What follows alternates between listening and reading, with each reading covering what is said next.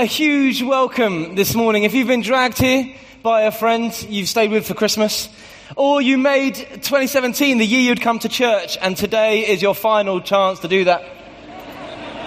Or maybe you're here praying for a good excuse to get out of the office New Year's Eve party. You are so welcome. 2018 is looming, and with it, the choices. What diet plan am I going to use? What exercise regime am I going to take part in? What, what work of classical literature am I going to read this, this year? I'm going to turn 30 this year. For some of you, that seems far away. For some of you, it's a distant memory. But is it, is it me, or the older you get, the more painful things become? But yesterday, I was out skating with my daughter, and I fell over, and it was the smallest, slowest fall. But my word, my knees hurt this morning age hurts. And as we open our Bibles today to Mark chapter 1, we're going to see how God may be giving us all that we need so we can be ready for something new. Our reading begins with an introduction from John, John the Baptist. John, who is sometimes called John the prophet, but he was very, very strange. He was preparing people in that region of Galilee for something new, something that the Jewish people had been waiting for for hundreds of years. He wore odd clothes, he ate strange food, but yet he carried with him a message. A message that said that freedom is available. That there is something coming that is so new. And the thing is, I think that if John was about today, he'd be quite embarrassed that we're talking about him. Because his whole life, his whole existence, his whole purpose was about pointing towards Jesus. His whole purpose was pointing to someone else, preparing people so they may encounter Jesus Christ. And we all here have met many Johns in our life. We've all had our ways prepared here. Some of us, we've been dragged by Johns to come to church. For some of us, it's been a soft approach. Some of us, we might have been raised by Johns in the house who prepared the way for us to come to know Jesus. The thing is, is we've all met people who have looked a bit funny, maybe wore socks with sandals. Maybe they ate something strange, like lots of quiche and elderflower. Maybe they even spoke funny, or maybe appeared a little odd, maybe smiling all the time, as Christians tend to do. And yet they often carried a message that grabbed our attention. That message, maybe one of grace, of love, of salvation. Something grabbed our attention. And the thing is, is nothing good historically came from this area, Nazareth. I grew up in an area um, that sounds about as good as it is. It's called Wick. And it's a bit like Nazareth in many ways. Nothing good came out from there. Here's a picture of, of the house I grew up in. Uh, it's a block of flats, and in fact, we uh, started living there at the top floor flat. We got a bit bored of the balcony and asked for a garden, so moved downstairs um, a couple of doors. But the thing is, is if you meet anyone from Sussex and you mention the place Wick, or the locals, fondly known as Wickites, you would get quite a negative reaction. And yet, when I scratched beneath the surface, I realized in that wilderness called Wick, there were loads of Johns preparing me to meet with Jesus. My parents divorced when I was two, and I lived with my dad and my two older siblings. And the thing is, growing up, life was a bit tricky. Life was tough. My dad worked many jobs to, to help feed us. And so I often felt overlooked. I was the youngest, and I, and I found school difficult. And yet, every morning on the way to school, these three lads would walk with me Ben T, Tom S, and Joel H.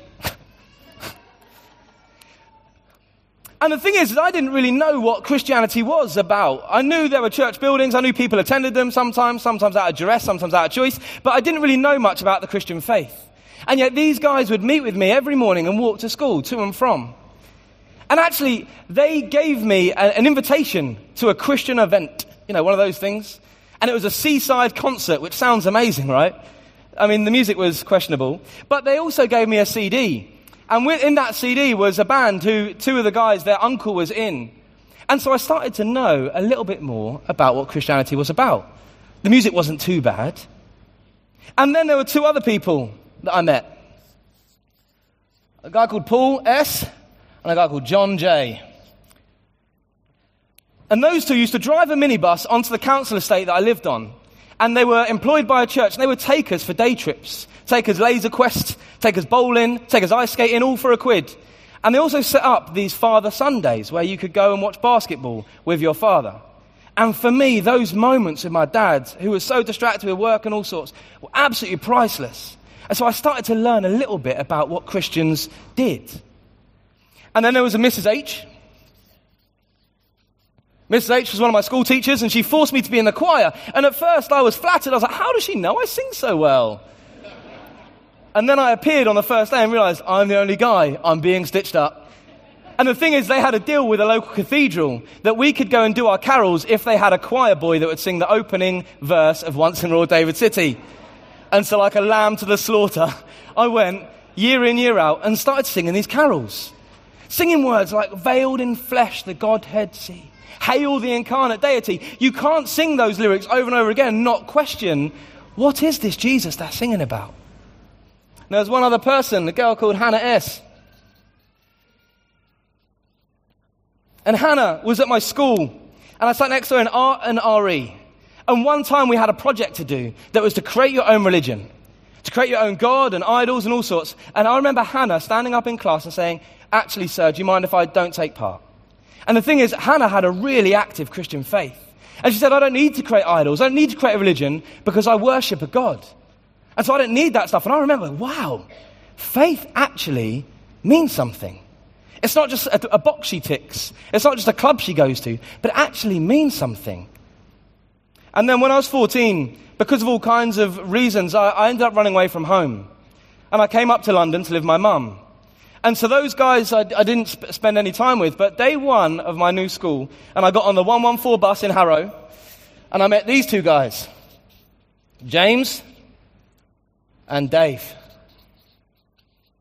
Everyone's got a mate called Dave. And James and Dave would get on the same bus on the way to school with me every single day. And often on a Monday, they'd ask the question, How's your weekend been? And I'd be like, oh, It's all right. How about yours? Because I'm polite. And they would say, Well, we went to church, and you should hear our pastor preach. He's amazing. So I started to, I started to ask questions about church. And they were so open to all my negativity. They were so open to my inquisitiveness. They were so open to that stuff. And then after a while, I met another teacher. Just to let you know, I didn't know so many teachers because I was good. It was more the alternative. And the thing is, Mrs. P was a science teacher. And at one point, I got in a fight in chemistry. And I was about to bring the, the science uh, stool down on a boy's head when it disappeared from my hands because Mrs. P had got behind me and grabbed it out of my hands. And she said, I should exclude you on the spot for violent behavior. But you need to come to my office. So I went to her office. And she said, I'm not going to exclude you as long as you commit to one thing.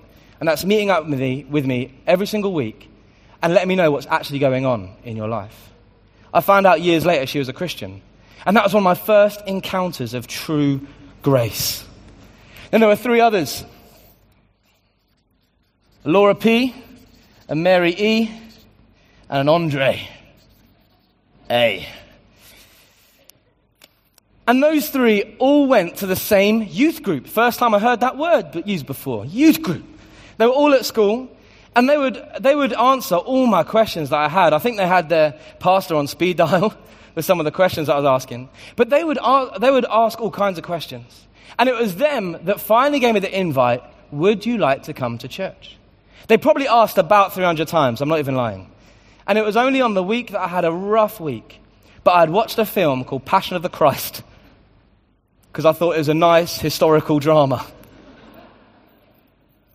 And yet I was suddenly intrigued. Suddenly intrigued. And so I said, Yes, I'd love to come to church. And then I met two guys finally another James and a Mark.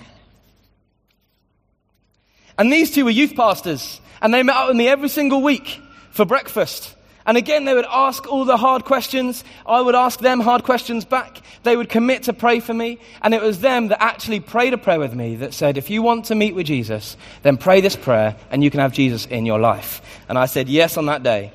And it was those guys that were put, that were John the Baptist for my life. And the thing is, is out of these names, only four of them were employed to be Christians. Everyone else was just going about their normal daily life at school as a teacher, someone saying hello on a bus, someone giving me extra love, and it was those guys that were preparing the way. So at the beginning of this year, who are you preparing the way for? I think the first thing that we need to know for 2018 is we need to be prepared.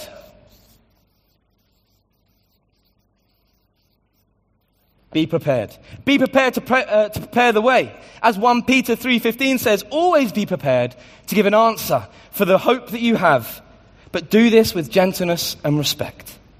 So be prepared to prepare others to meet with Jesus.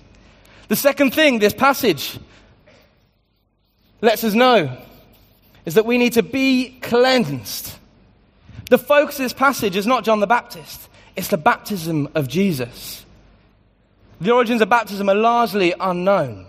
There was a ritual bathing process that you could do at a certain time of year to become a Jew. However, that ritual bathing was a solitary thing, whereas this baptism that John was talking about was in front of a crowd, and it was about a declaration that you were no longer going to be your former self, but you wanted to step up into something new as you were physically brought out of the water. Repentant, or as that word actually means walking in a new way, walking in a different direction. You are a new creation, cleansed to live life differently. This was radical in the day. Because as we all know, that down the road, there was a very well known temple in a very well known city called Jerusalem. Where what you could do in Jerusalem is if you went at the right time of year, with the right sacrifice, two pigeons if you're interested, wearing the right clothes, praying the right prayer, making sure you're in the right state of mind, no illnesses allowed, then, if you prayed the right prayer with the right heart, then you could be forgiven. However, this scruffy, locust eating, honey drinking guy wearing camel's hair in the middle of a desert is saying, you know what? None of that matters anymore. None of that matters. You can be cleansed from everything right here, right now. Good deeds don't save you. Spiritual business doesn't save you. Religious resolutions do not save you.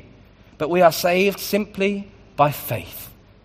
By faith that God has chosen us as His own, and we may live differently, cleansed to walk a new way. We may have all done things in 2017 that we regret. 2017 may hold for us a, bit, a lot of hurt. We might have lost loved ones, might have been let down. But here's the message that we can be cleansed from all those things, to walk a different way this year. Two years after I became a Christian, I became pretty good at acting good on a Sunday and a Tuesday night Bible study. But I, I really struggled with the rest of my day to day life. Really struggled with what faith means at home. Really struggled with what following Jesus looks like with my friends. I really struggled with that. So I became a really good actor. And then I went out with my mates on a Saturday night, got horrendously drunk. And then my phone alarm went off the next day. And I forgot that church was the next day. So I got up, went to church, wearing the same clothes I'd gone out in the night before, smelling of the same things I'd been hanging out with the night before. And then the first song, the first song that morning, Amazing Grace, how sweet the sound that saved a wretch like me. Me, a wretch like me. No longer do I need to try and be something I'm not. No longer do I need to clothe myself with all kinds of things. No longer do I need to try and be popular for my mates to accept me. No longer do I need those things. I've been saved by God. I'm the son of a king. And now I need to act like it. And so grace is what saved me. Grace is what helps me to belong in the family of God. That cleansing allows me to walk in a different direction. We're all in need of a deep clean. We're all in, and that work is never over, right? It's never over. And yet that invitation is always present. Be cleansed. Be cleansed. Theologians have often squabbled over why did Jesus, who was perfect, need to be baptized? It's a very good question. And yet, the thing is, I think what we need to know is that Jesus was always setting us up for success. That Jesus' life was for us. And so he gives us a way, he gives us a model to be cleansed from all that stuff. He gives us a way that we can say goodbye to the old and hello to the new. Let me walk in a new way. And so here we see Jesus being baptized, being filled with the Spirit, and being cleansed. Thirdly, for 2018, we need to be filled. Beautiful writing. So Jesus is the one whom John the Baptist is preparing the region for. And yet, even he is nervous about the arrival, right? He says, Even I am not unworthy to untie his sandals. As Jesus comes out of the water, every single one of John's fears are confirmed because the heavens are torn open. That's quite violent language, isn't it? It's not like, ah, we're talking torn open. Massive, massive activity going on. And God's own spirit descends like a dove. And a heavenly voice booms out from the heavens Go and do good deeds. Nope. It's not what it says. It says, Remember that dying is all part of the plan. It's not even that. The, fa- the thing that God the Father declares in front of everyone else is, You are my son, and I love you, and I am so pleased with you. Before all else before any ministry, as he's 30 years old, before he's even done anything, before he's walked on water, before he's made loaves uh, multiply, before he's done any of that stuff, before he's healed anyone. You are my child. I love you, and I am so pleased with you. So before any other action, before 2018 has even started, before you've even ticked off your first resolution, know that God looks at you, says, I love you, you are my child, and I am so pleased with you. As the Spirit fills us, we're reminded that we're part of God's family. We're not only reminded that, but He also gives us all kinds of passions, all kinds of desires to see the world transformed in all kinds of ways. I didn't grow up in a family that took university um, or education very seriously. However, because upbringing was a bit rough, I used to read so much. And between you and me, um, I, I, used to think I was a bit smarter than some of my teachers at school. It went down well. Ironically, I got terrible GCSEs. Um, but the, the re- main reason was because I used to read so much. And while they're asking us to read Roald Dahl and Anne Fine, I was reading Mark Twain and Charles Dickens and J.R. Tolkien. However, when I became a Christian, um, I was a butcher, which is a noble profession. Uh, my father is one, and his father before him. His, my granddad used to make black pudding for a living. That's a wonderful job. However, in the summer between high school and sixth form is when I became a Christian. And there were three things that the Holy Spirit changed in my life. The first thing was that I was set up to go and join Army College because I really wanted a sense of purpose that was greater than what I was seeing around me. And I felt, I felt um, the Holy Spirit fill me. And I felt the Holy Spirit change my desire for that. And saying, actually, you can have a great influence in and around where you live, um, guided by me. The second thing was my bad language because I wanted to be a trooper. I could swear like one. And so the Holy Spirit changed that almost overnight. And the third thing that the Holy Spirit did for me was by God's Spirit gave me an absolute passion for the Bible. Within three months, I had read it cover to cover and I consumed it. And I would ask my youth pastors loads and loads of questions, all kinds of difficult questions. I wanted to know more. And so after two years, I said, How do I learn more about the Bible? They said, Why don't you do a gap year? I did not know what a gap year was. And so I did this gap year with a church. And they said, I, I, I was still so hungry. The Holy Spirit kept on talking to me about, about a desire to know the Bible more. And so they, asked, they, they said, Well, we'll part fund you to do a degree. And my family didn't do degrees. So I did a degree. And it was quite exciting. And I learned about the Bible and I loved it. And this past summer, I just finished my master's in theology and I absolutely loved it. And I want to see more and more people get to know the Bible because there's no better way to start the day and start life knowing our Heavenly Father's words to us. Seeing how the Son impacts our life and how through the Holy Spirit we can do far greater things than we could possibly imagine. The final thing this passage tells us to be ready is be gone. Not right now. Hold up five minutes. Before the term Christian was used, followers of Jesus and people who did the things that Jesus did were called followers of the way. Because when you're a Christian, there is movement, there is projection, there is a way to go. And so we are called not to just be cleansed and be filled and slump about on spiritual sofas like a post Christmas lunch, lolling about spiritually obese. We're called to be gone, to go into the wilderness, to go into those places where Jesus isn't, Jesus isn't um, being shown, to go and tell people that Jesus is always at work. You just need to lift your gaze, to go into the wilderness of work, to go into the wilderness of family life, to go into the wilderness of the world, preparing the way for people to meet with Jesus. Jesus was sent into the wilderness, I think, for three reasons.